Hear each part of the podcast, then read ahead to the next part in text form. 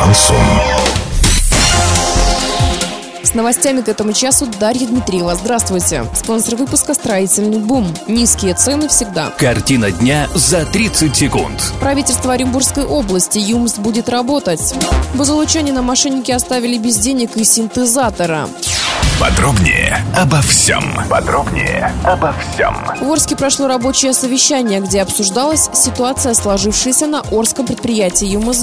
В том числе о выплате зарплаты сотрудникам за январь и формировании портфеля заказов по контрактам. По итогам совещания было принято решение о создании рабочей группы по контролю за ходом подготовки запуска ЮМЗ. В ее состав войдут представители регионального министерства, администрации города Орска, АО «Газпромбанк», руководство предприятия и представители представителей собственников.